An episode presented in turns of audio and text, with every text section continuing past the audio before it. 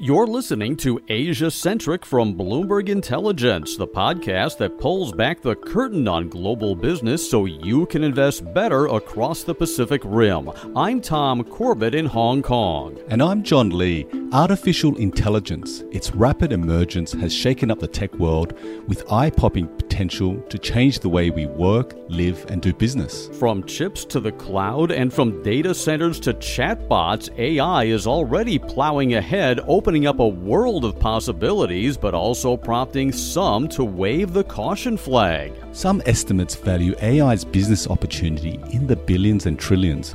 But what are the risks, and can the AI genie deliver on the hype? As we start moving more towards AI processing, worst case scenario by 2030, if things aren't done correctly and there aren't any energy efficiency models that are implemented, it could account for 10% of all of global energy production. Let's bring in Woo Jin Ho, Senior Tech Analyst with Bloomberg Intelligence. Woo Jin, welcome. Hey, Tom. Thanks for having me on. Hi, John. How are you? Hi, Woo Jin. Woojin, ChatGPT sparked off huge excitement on artificial intelligence. Is this hype real? And how big is this market opportunity? I do think the hype is real. I think uh, this is very much unlike the metaverse. This is something that uh, can increase the productivity for people. And, and this is why we're starting to see a lot of real investment going in by the cloud providers like Microsoft, Google, Amazon, and, and Meta on the US side. And how big is the market opportunity, do you believe? It's still unclear, right? Uh, because we can look at it in multiple different facets. There's an infrastructure side of the ledger, and there's also a services side of the ledger. We do know that hundreds of millions of dollars have already been invested in it. Uh, right now, we're not seeing much revenue, but if they can start producing revenue or make it into a, a revenue generating opportunity from a services side, we're talking about the scopes of hundreds of billions and possibly into trillions. Woo Jin Ho, you talked about how you believe the hype around AI is real. Can we dive down a little deeper into that? What are we overlooking or what are we underestimating in terms of the potential, the power, and the risk? Sure. So think about how we're using AI today. It's more for efficiency gains. And I think we just started to tap into what we can do with AI. Think about what AI can do, what ChatGPT and other AI engines can do like it. It can tap into multiple different databases and come out with an output that uh, would probably happen in split seconds that uh, could have happened in hours, days, or months, right? So th- we're talking about some massive productivity gains just from the use of AI if it's done and used properly. Is it an overstatement to say that AI represents a quantum leap in the evolution of tech? Still unclear if that's going to be the case, right? But it does seem as if it's a step function change in terms of tech, much like what we saw in the internet uh, back in the early 90s. And once people learn how to use AI and the AI tools uh, effectively, you'll see those productivity gains potentially. Woo Jin, which companies do you believe stand to benefit from this trend? Well, we're already starting to see some of the early beneficiaries. It's right now it's mainly hardware. Nvidia is the first company that comes to mind clearly. They manufacture and produce the GPUs, but there's also the compute processing side, which uh, Intel as well as AMD. And then you have some of the networking players like Arista Networks and networking chip guys like Broadcom that uh, produce chips to help support the AI uh, side. And how much computer power does AI require? For example, if we ask a question to Google search, uh, a traditional search versus a, say, an AI powered search like ChatGPT, can you give us some sense of how much data and searching is required? So if we think about the compute power that's needed right now, you need the highest available processor and processor speed. Now, there are two levels of compute that we need to think about. First is actual on the compute processing side, and that's where Intel and AMD come in. And think about it in the scope of 10 to 100 times the compute power to um, process all of the information that's coming through those servers, right? Now we're talking about the GPUs, which NVIDIA offers. The cloud guys just can't get their hands or enough GPUs to support what they want to do on AI. We're talking about thousands and tens of thousands of GPU chips and GPU line cards that they want to support. So we're talking about a lot of processing power It's necessary just to do some high-end AI functions relative to general cloud computing functions. And Woo Jin Ho, what constraints do those power concerns impose upon AI and its potential?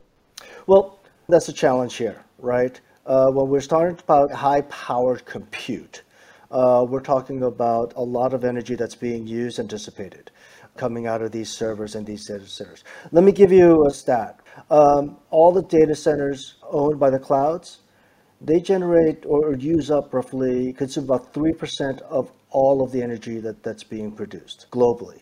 And as we start uh, moving more towards AI processing, because they are uh, uh, an energy suck, that could potentially continue to increase the energy consumption.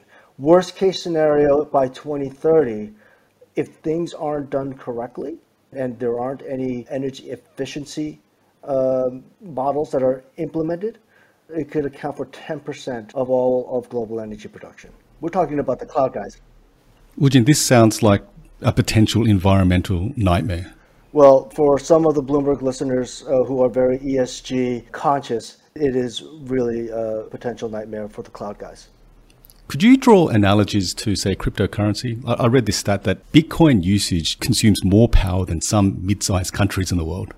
Yeah, if you think about the Bitcoin ecosystem, it's still a fairly concentrated ecosystem if you think about it. There are some Bitcoin farms that uh, try to uh, build out their own servers. But now we're talking about larger cloud guys that are trying to build AI farms at a larger and grander scale than, than a Bitcoin server farm. We're not talking about thousands of people that are trying to mine Bitcoin.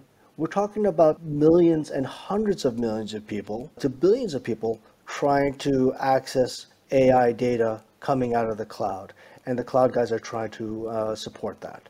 I, I do believe that the hyperscale cloud providers are cognizant of that and they are trying to implement new methodologies to reduce the power consumption, but that's going to come over time. And Woo Jin Ho, a lot of those questions about AI and Chat GPT and the power that they require, you know, the U.S. is not the only country that wants to pursue a piece of this technology. China is also very interested, and you have enough power constraints in China right now where that could be an issue for them if they go down this road. And China has two challenges. One, uh, first, is the access to the latest generation of chips. And one of the advantages of getting the latest generation of chips is less power consumption because a smaller geometry chip doesn't consume as much power and it's much more efficient. And two, you need fewer of those boxes as the AI engine becomes more efficient.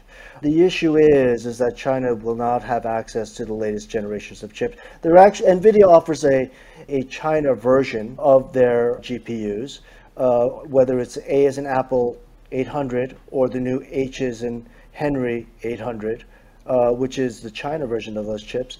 They're just not going to be as efficient and power efficient as China. So to compensate, what China may need to do is to build more of these server and, and these AI clusters. And that's just going to consume much more power. The power needs are just going to increase and grow. And, and to your point, Tom, you know, China has been power starved. We've seen the blackouts during 21 and 22. And if that's going to be an issue, the lights might go out because they really want to push the AI engine. You can see a world of clashing imperatives emerging because upwards of two thirds of China's power is generated today by coal, which is, of course, a fossil fuel. So you have that factor coming in as well. Right. And that's exactly the point, right? It's like you have to pick the better of two evils. Do you want to really start pushing the AI engine just to compete with the rest of the world, or the US in this case? Or do you want to manage and conserve energy to support factories on, on a day to day basis? Would you just continue from what you were saying? US regulations are prohibiting certain chips to be exported to China, correct? That is correct. So there are some sanctions that, that the US imposed on US technologies that they cannot ship to China. NVIDIA is one of those companies, and they actually line itemed a couple of uh, NVIDIA chips, uh, NVIDIA AI chips, the A100 and above. So uh, what the U.S. is essentially trying to do is slow down the progress of uh, China's AI development. So China can still use certain NVIDIA chips. Uh, I think you mentioned the A800. Can you compare the 8 800 to, say, the most advanced, the A100 or the H100? Sure. So some of the notes that I looked at uh, in preparation for this, it, it just seems as if a lot of it is the interconnect communications between the graphics cards, right? That's one. So speed and latency is very key for, for AI. And also with the processing power of those chips as well.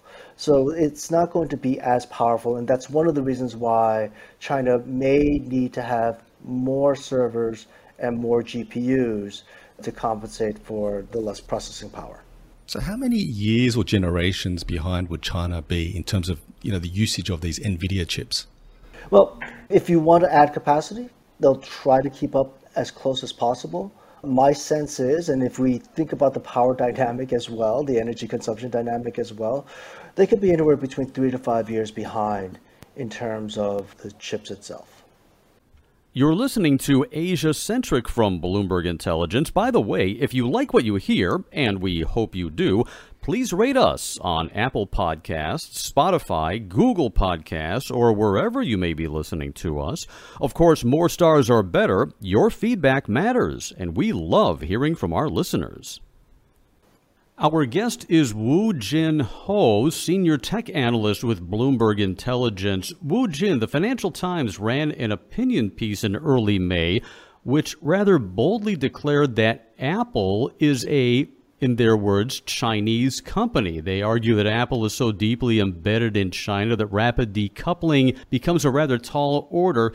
How do you see that unfolding? Is China going to let Apple just go quietly? What are the risks to Apple of moving out of China and moving their manufacturing to India and elsewhere? That's a fantastic question, Tom. So, if we think about what's happening in, with Apple in particular, as well as uh, some of the geopolitical pressure that the U.S. has started to press on U.S. manufacturers, it seems as if Apple has been moving along quite rapidly we actually did a lot of work on the China supply chain prior to that FT, and, and initially we thought it was about um, over 99% of Apple smartphones were manufactured in China. Now, I'm going to give a nod to one of my colleagues, uh, Stephen Tseng, based out of Taiwan. We did a, another layer of analysis on the China supply chain, and it seems as if the Chinese manufacturers and the assemblers have really started to move out of their operations to de risk their geographical exposure. It's as if it's more like close to 35% of the factories are in China now, and they've started to move out to the ASEAN, right, whether it's Vietnam and Malaysia, and as well as uh, a little bit more in India.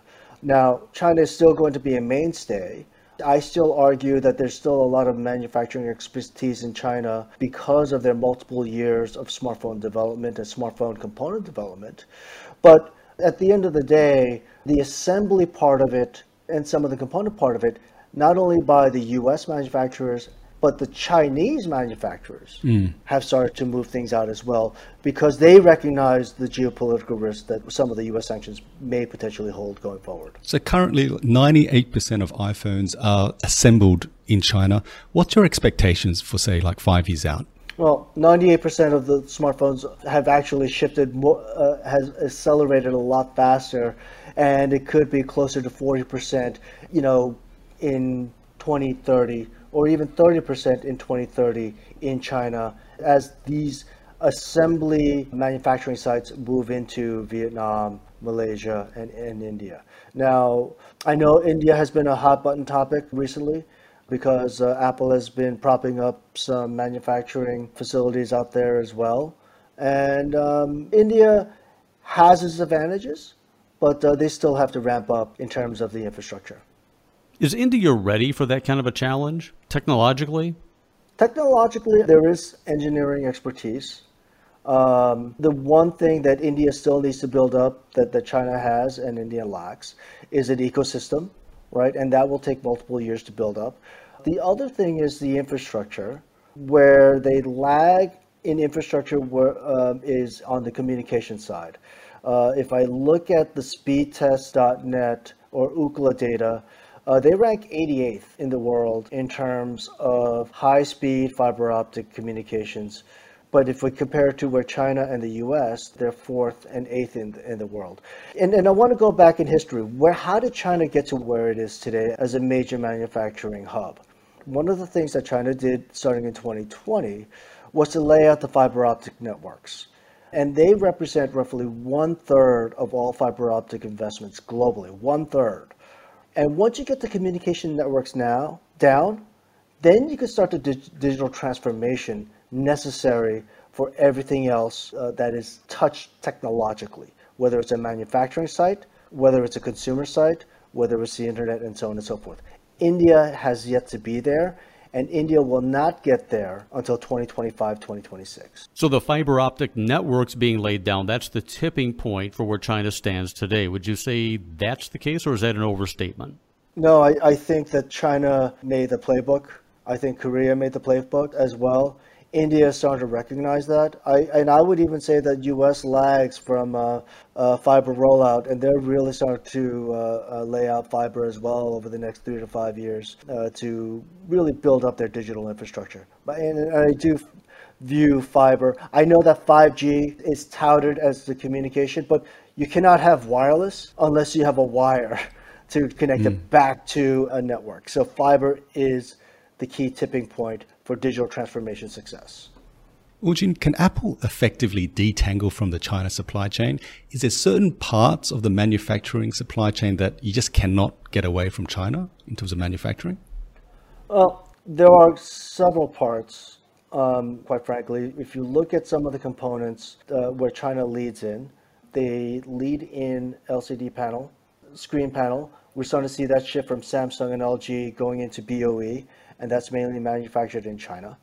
Uh, if you see the display glass, that's manufactured in China. Some of the acoustics components manufactured in China. And um, one of the things that China smartly did over the last couple of years is to double down on legacy, more mundane chips, whether it's power management chips. If they can't get the advanced node chips that TSMC offers, they're going to be the market winners for some of these legacy node chips. And for every advanced node chip, you will need quite a bit of legacy node content inside the iPhones, and Apple just can't get away from that either.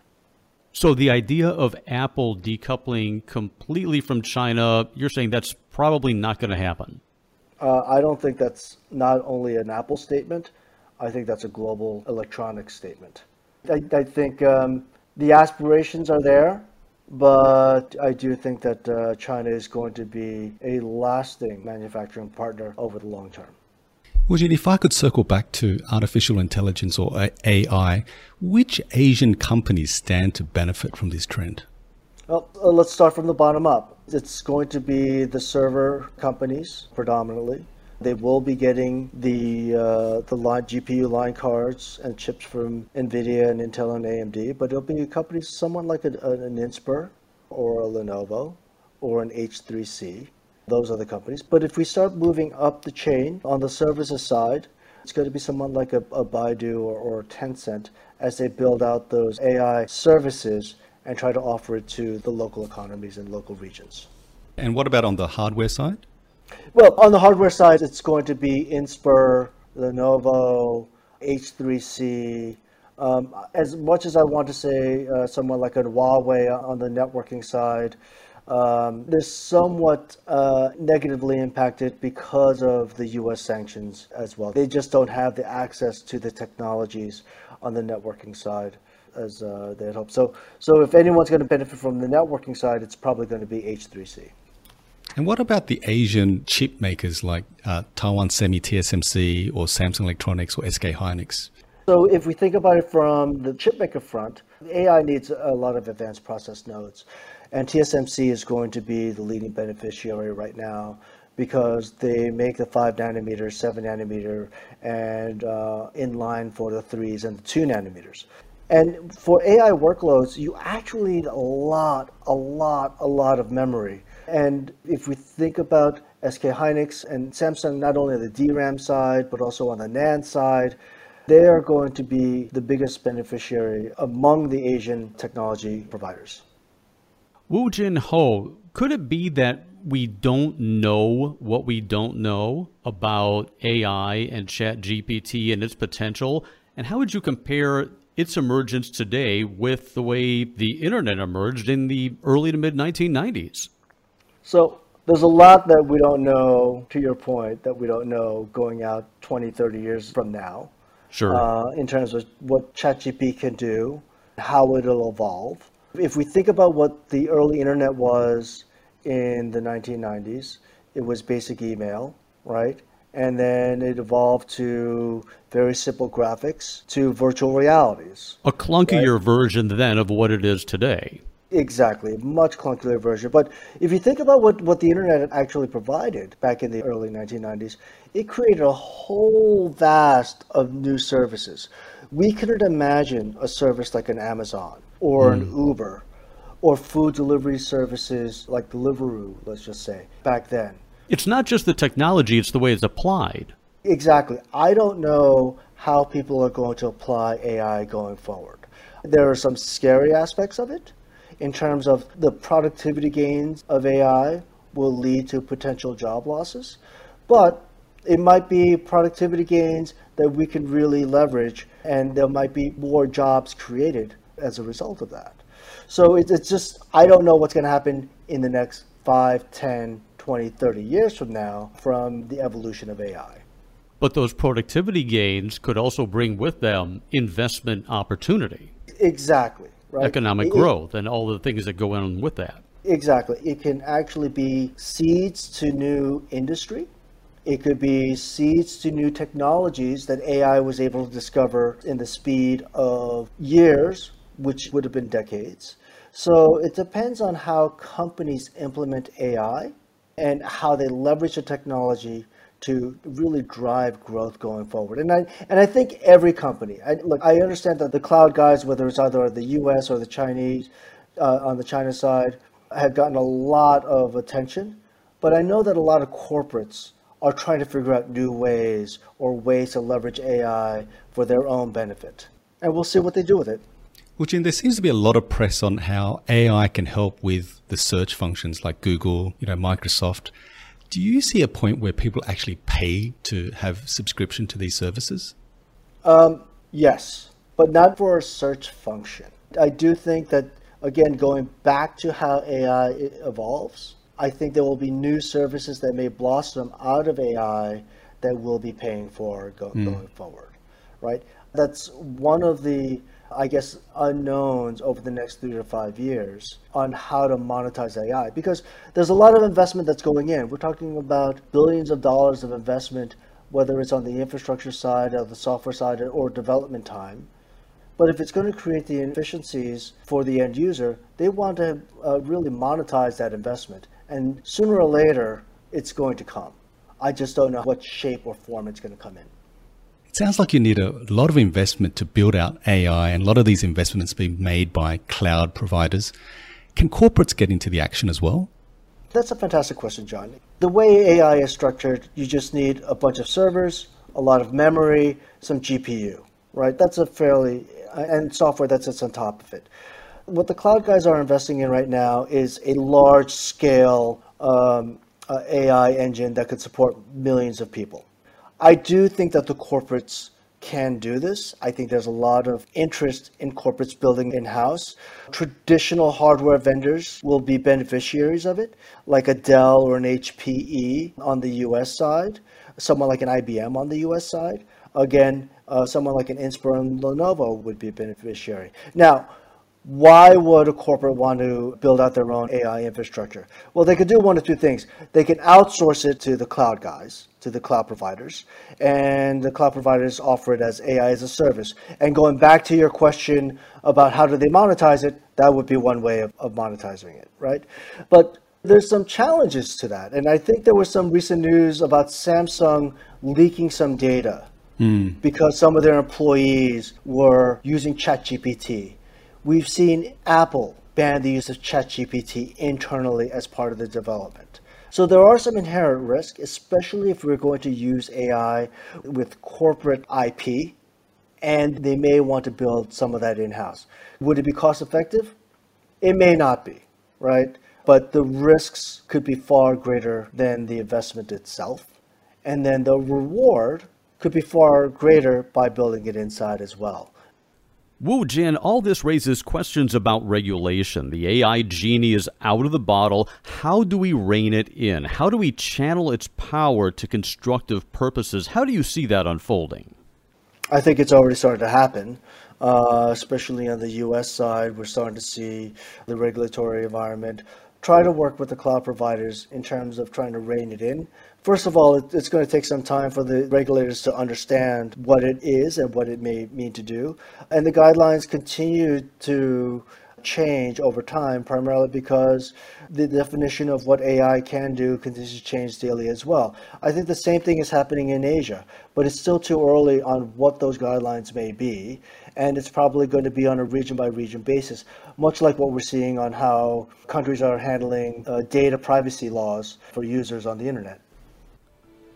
Woo Jin Ho, it's been remarkable having you here. We covered a lot of ground talking AI, chips, China, investment, and these are just the opening chapters in a story of exciting change and remarkable business opportunity. We look forward to staying in touch and hearing more of your insights. Thanks for having me, guys. Thanks, Woo Jin. I'm Tom Corbett in Hong Kong. And I'm John Lee. This podcast was edited by Clara Chen, and you've been listening to the Asia Centric Podcast. The countdown has begun. From May 14th to 16th, a thousand global leaders will gather in Doha for the Qatar Economic Forum powered by Bloomberg. Join heads of state, influential ministers, and leading CEOs to make new connections, gain unique insights, and uncover valuable opportunities in one of the world's most rapidly rising regions. Request your invite for this exclusive event at QatarEconomicForum.com.